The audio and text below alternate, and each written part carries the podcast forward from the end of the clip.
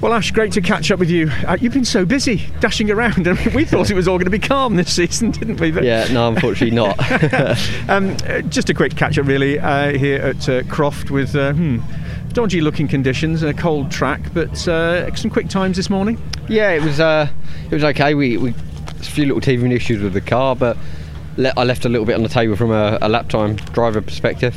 Um, but yeah, I think we we've got a few things to work on. If we can do that, we I'd like to think we'll be in a good position. Yeah, it used to be the case that uh, the skeptics said that this was a, a rear-wheel drive circuit, but after the resurface, maybe that's just closed the gap a little bit. What do you think? Yeah, no, I completely agree. If you actually look back at last year, obviously Dan was very very quick. Um, I think especially FP2, he was actually quickest on track at the time.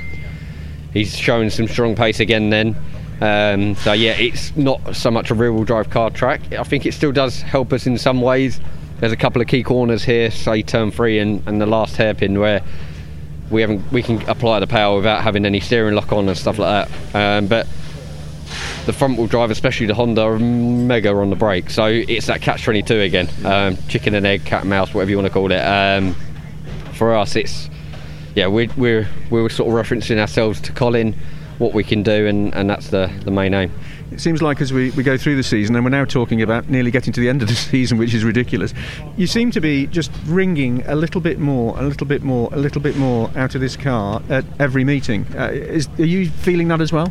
Uh, yeah, obviously we're we're abs- obviously coming in with with this weight every, for the past two meetings now. It's it's meaning that we've got to absolutely maximise our, yeah. our qualifying place. Um, and in some ways Silverstone race 3 kind of uh, opened our eyes up to what the car's like without the weight again. Um, so the weight is hurting us which means we have to do a, an even better job come come turn race one etc., or, or qualifying when we do carry that full success ballast. Yeah, absolutely.